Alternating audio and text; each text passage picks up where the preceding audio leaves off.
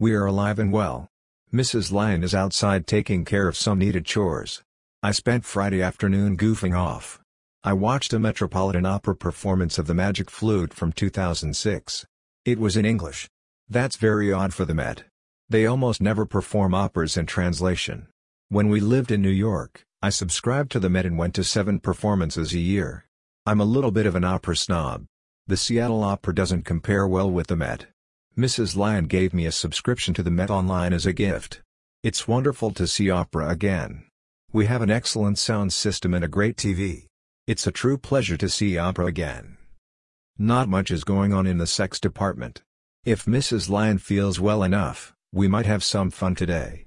It's been 20 days since my last orgasm. I've been thinking a lot about my sexual performance.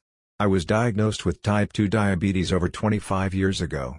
At almost the same time, I sometimes lost my erection during intercourse. It didn't happen often, but I remember when it did.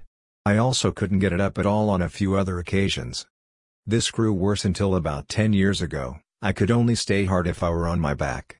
Mrs. Lion rode me cowgirl style. We both liked it and I attributed my change to force of habit. I was on my back for teasing and hand jobs as well as fucking. I reasoned that I simply forgot how to stay hard at other times. I guess I was in denial.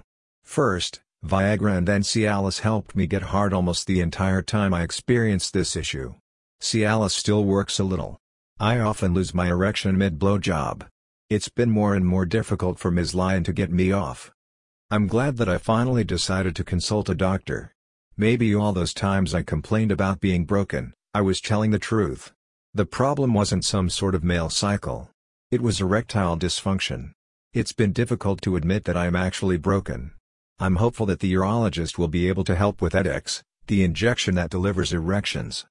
My consultation is this coming Thursday. With any luck, I'll be hard again soon after.